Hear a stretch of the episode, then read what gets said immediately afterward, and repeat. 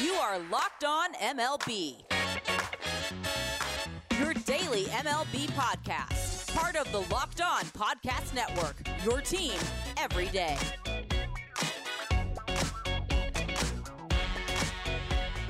Hello, baseball fans, and welcome to Locked On MLB, part of the Locked On Podcast Network, where it's your team every day. This is the daily podcast. We talk about all of Major League Baseball I'm your host, Paul Francis Sullivan. Please call me Sully.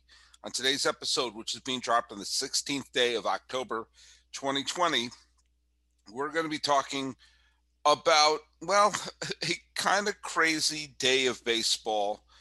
And my God, Clayton Kershaw. Clayton Kershaw. Clayton Kershaw.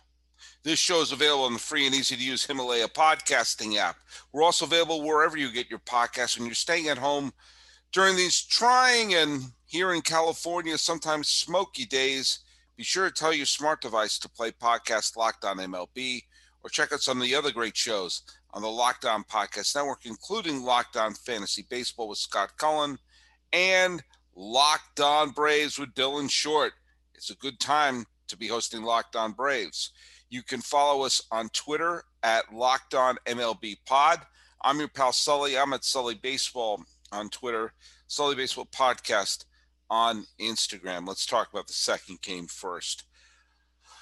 The, the idea of momentum in baseball and this is rolling into this and this team build upon that is is obviously bunk because you could have a situation where Los Angeles blows the doors off of Atlanta in a humiliating fashion.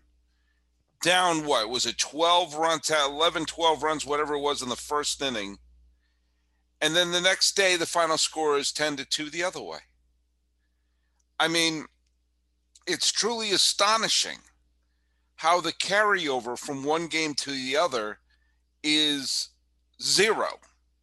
And I've been watching baseball a long time. I've been watching baseball since the late 70s. And yet I still get drawn into things that I know aren't true. Oh man, Dodgers won that game and now they've woken up. Their bats are alive. Hand the ball to Clayton Kershaw. Next thing you know, this series is tied two to two. Now, there's one thing that's slightly deceptive about that 10 to 2 game, and that is for the first five innings, it was a thriller. For the first five innings, it was uh, Clayton Kershaw and the kid was, I keep wanting to call him Bryce Harper, Bryse Wilson. By the way, side note to Bryse Wilson's mom and dad Bryce is spelled B R Y C E. Bryse Wilson spells his name B R Y S E. Look it. You can write whatever you name whatever your name is is what your name is. And when you get handed that birth certificate form after your kid is born, I remember when it happened to me and the pressure that you have when they said, okay, here's a cert- your birth certificate fill it out with your kid's name. And my wife was in, you know, she was recovering from the birth. I had to be the one to fill it out for my kids, Aiden and Maddie. Uh, they're twins. And I'm like, going, what am I going to fill it out? What am I going to fill it out? Do I spell the name right? Aiden, is it with an A or an E? Maddie, how are we spelling his name? And I could have named, I had the power to name my son Maddie Obi Wan Kenobi, eggplant parmesan, flapjack Sullivan if I wanted to. I could have done that, filled that out, handed it back. They would have sent it to Albany. The state of New York would have handed me back your son, Obi Wan Kenobi, eggplant parmesan, flapjack Sullivan. We call him Maddie. But I didn't. Do you know why? Because there are guidelines and there should be rules in terms of how to spell your name. And if I wanted to name my son Maddie Bryce, I would go B R Y C E, not S E. But you know what? The way he pitched today, he could spell his name any way he wants. Held the Dodgers to a solo home run. The solo home run by Rios and one walk and stymied the Dodgers. But then but it was still 1 1 in the bottom of the sixth. And the Dodgers did not play great defense. And suddenly, Clayton Kershaw had his annual implosion. And here we are. The idea that the Dodgers blew the doors off the dump yesterday and we're going to hand it to their to I was going to say something and it was going to offend some people. Statistically, their greatest pitcher, and that'll be a win. Series tied. Now here we go. We're going to Game Five. Is going to be played in a few hours. It's the it's the nightcap, and right now we got May, and he's going up against TBD. Now, one of the things that was going to make this year uh, because it looked like the Dodgers were going to win. I thought they were going to run the table.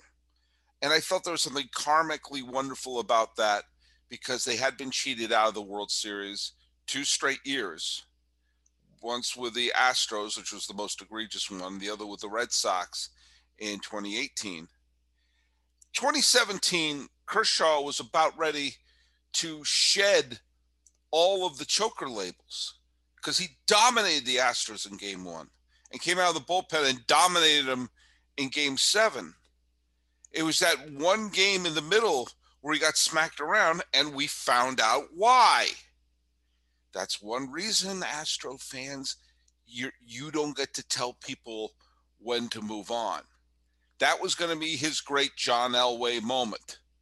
That was going to be his moment where no one could question him anymore because that was going to be the World Series. He was going to dominate. And when he was at home, he did. On the road, that one game, it didn't happen. And I felt like this was the payback for him, his legacy. Yeah, it's a shortened season, but here's your ring, here's your title. Let's all learn to move on and heal. And all he had to do tonight was not be awful. And I am so tired of this narrative. I'm tired of the Clayton Kershaw narrative, but evidently he's not, or at least the powers that be in baseball want to drag it out. He's a remarkable pitcher, one of the greatest pitchers I've ever seen in my life. And yet, he can't shake this. And as much as I want to say, but he's had great games, but he's had great games, and he has even this year when he you know, pitched against the Brewers, he had a dominating game then. He has these moments where he has a great postseason game. Think, oh, finally it's going to happen. But then last year, lets up those home runs out of the bullpen, loses the final game, gets bombed in the final game against the Red Sox in 2018. We know what happened in Houston. 2016, with the pennant on the line, gets bombed in Wrigley Field. 2015 loses a game to the Mets. 2014, I'm doing this from memory, folks. I want everyone to appreciate that. 2014 gets, you know, bombed twice, including letting up the Matt Adams home run.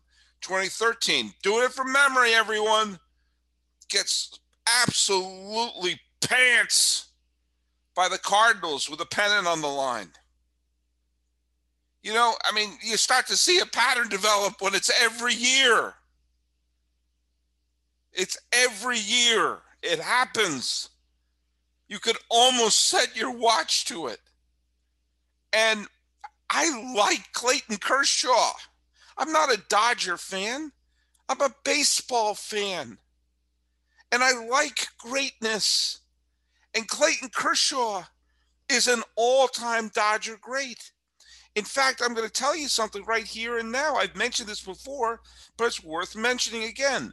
I am not someone who treats war as the end all be all in terms of this is how I judge the you know greatness of a player. You know, I don't think of it as that type of, you know, it's not that stat for me that I think some people treat it like, oh, this is, you know, this is how I'm going this is how you judge a, a players by war. I've used it as a good starting point. I use it as a, you know, okay, let's if if someone has a really good war, then you know that's a good sign that they're, you know, that's a good sign they're a good player. But the Dodgers have had a storied history, greatness, lots of titles, lots of trips to the World Series, lots of Hall of Famers from Brooklyn to Los Angeles. Do you know, with all those Hall of Famers and all those great players in Dodger history, what player do you think has the biggest career war total in the history of the Dodgers? What player do you think it is? Clayton Kershaw. Now, again, this isn't the end all be all, but he has obviously accumulated enough something to be considered in the conversation of the greatest Los Angeles Dodger of all time. And yet, if I even burp that to anybody, the discussion will come down of his failures in the postseason. Now, I want to say something. This is one reason why I don't treat war as the end all be all. Forgive me if I go on a tiny bit of a tangent here, but I still don't understand war. I don't. And what I, I understand the concept that these are the wins above a average player that this person gives your team that he's worth this many wins per year. I understand it in theory, but I really, really don't understand how it's calculated or how it's even quantified. When Pete Rose passed Ty Cobb, I say, oh, he got that hit. He passed Ty Cobb. When uh, Rickey Henderson stole that base that beat, you know, Lou Brock's record, both single season and career, that, that was the moment he stole the base. Boom, that happened when someone passes someone else in war, uh, it's so confusing. And let me let me tell you something here about this. I have a question about war. A few years ago, I looked up on BaseballReference.com, and Don Drysdale was the all-time leader career war in the history of the Dodgers. Today, I went to the same page to see where Clayton Kershaw was, to see if he was at the front of the line.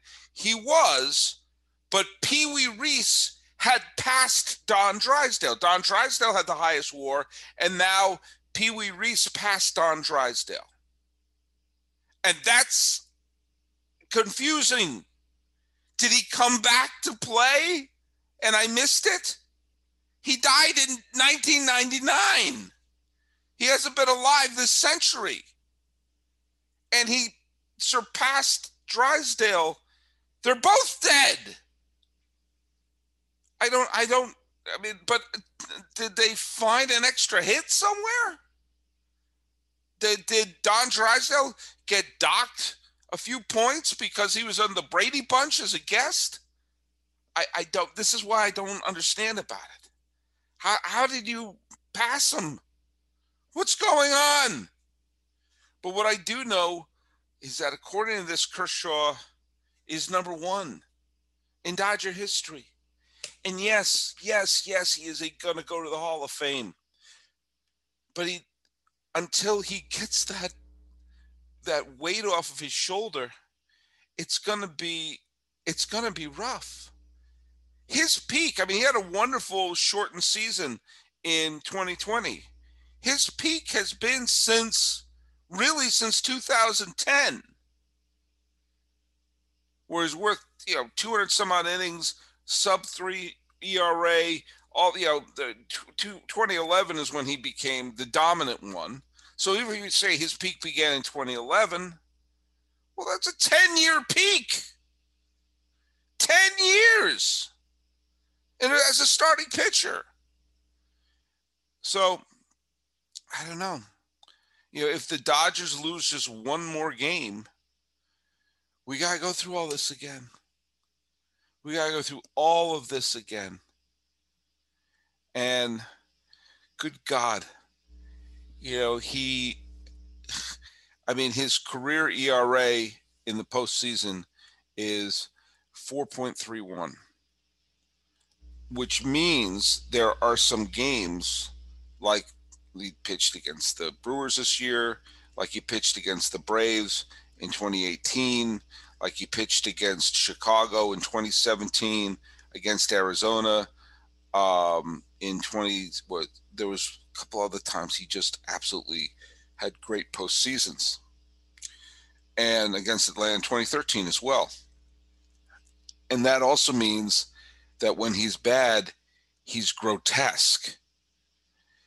So, look at, I don't want to talk about this anymore. I want to see Clayton Kershaw get the win, but it's going to be sitting there. It's going to be really sitting there. And it's got to just drain you. It's got to take the energy out of you. And what I got to say about that is if it does indeed take the energy out of you, then maybe it's time to grab a Built Bar. Because Built Bar is new and it's improved and it's even more delicious. They've got new flavors like caramel brownie, cookies and cream, cherry barcia, lemon almond cheesecake, carrot cake, apple almond crisp, or some of the original flavors like mint brownie or my personal favorite, which is chocolate raspberry. All the bars are covered 100% in chocolate. They're soft and easy to chew. And if you are a health conscious guy, then guess what? Built bars are good for you. You can lose or maintain weight while indulging in a delicious treat. They're fine for low calorie, low sugar, high protein, high fiber. It's great for the keto diet. Let's take one of these new flavors coconut almond. I love coconut and I love almond. I actually haven't had that one yet. I'm looking forward to that one. Uh, 18 grams of protein, 180 calories, 5 grams of sugar, 5 grams of net carbs. So here you go. You get a free cooler with purchase while supplies last. Go to builtbar.com and use the promo code locked on. You'll get 20% off your next order. Use promo code locked on for 20% off at builtbar.com. Okay, the other series is going on. And let me tell you something. I've been emotionally distancing myself from the Boston Red Sox, mainly because I, I no longer feel connected to Boston fandom. I don't like what Boston fandom has evolved into. That being said, there are certain elements of my Red Sox fandom that I'm going to be feel a strong connection to. And the biggest one is the 2004 Red Sox. Obviously, my favorite team in baseball history and what they did in the ALCS, coming back down 3 0, vanquishing the Yankees and going on to the World Series, which they won. I don't know if you heard about it. It was a pretty obscure series. And the Red Sox remain the only baseball team, Major League Baseball team, to overcome a 3 0 deficit in the best of seven series. And it hasn't happened in basketball either. And I refuse to invite the Houston Astros to join that elite fraternity. And yet here we are, two one run games, two games that came oh so close, almost a game tying home run in the ninth inning of game four, and then a walk off home run by Carlos Correa. And let's face it, you may not like Carlos Correa, but he is having an absolutely outstanding postseason. He is owning October and understanding I think better than anyone else on the Astros and anyone else who are Astro fans, understanding the Astros are the bad guys. And Correa seems to be relishing that role. And good for him. He gets it. He gets it. And hey, I give the, the Astros credit.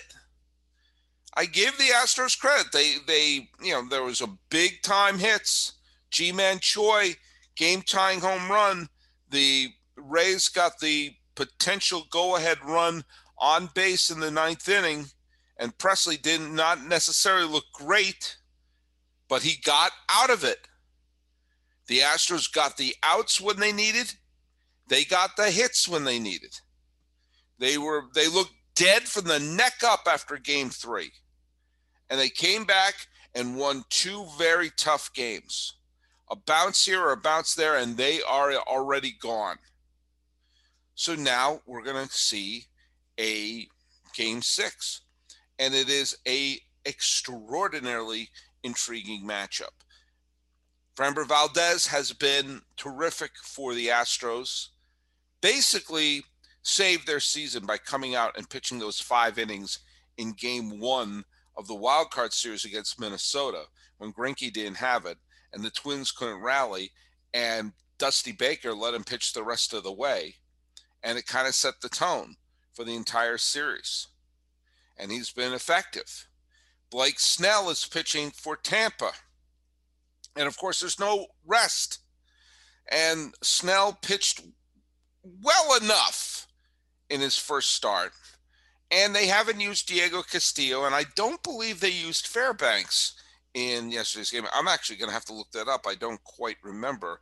I know that they they homered off of uh, Anderson, who has been surprisingly ineffective. Yeah, they didn't use uh, Fairbanks, so they you know you have some of their key relievers are available to go tomorrow. Same with Thompson. So the Rays will be able to pitch, and they they, they pitch well. You know, Seager's pitched two and two thirds innings. Fleming pitched three innings. He did, you know, he did let up a couple runs, but you know they're going to get good pitching. But man, oh man, Tampa Bay's bats better get going. You know, Lowe homered and you know Choi is uh, you know Choi's hitting the ball pretty well. Arozarena got another home run. I mean, he's just outstanding. But they need Meadows to get going. They need Diaz to get going. They need Wendle to get some more hits. Adames got a hit here or there, but he's still batting under 100. Or you know, so the, you know Zanino and it's Zunino, Arozarena, and Choi are the bats who seem to be the most hot for Tampa Bay. He, let me make a suggestion. Far be it for me to tell Kevin Cash how to run his team, but why not lead off for Arozarena? Why not? Why not give him the most at bats? You know, when the lineup turns over, here he is again, here he is again, here he is again. He's hitting the snot out of the ball. In fact, why not have your top three hitters be Arozarena, Choi, and Zunino? Why not? They seem to be the only ones hitting. Give them the most at bats.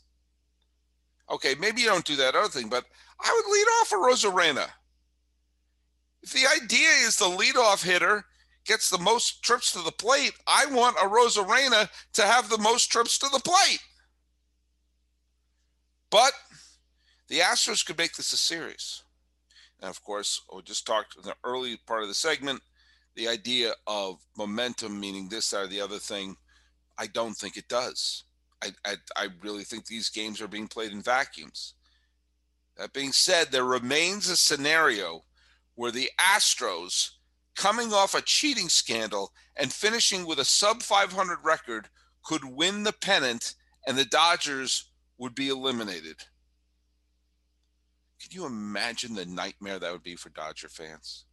But here we go. We have at least one more day with two baseball games, and I'm looking forward to it. So go to the free and easy to use Himalaya podcasting app. Like us wherever you get your podcasts.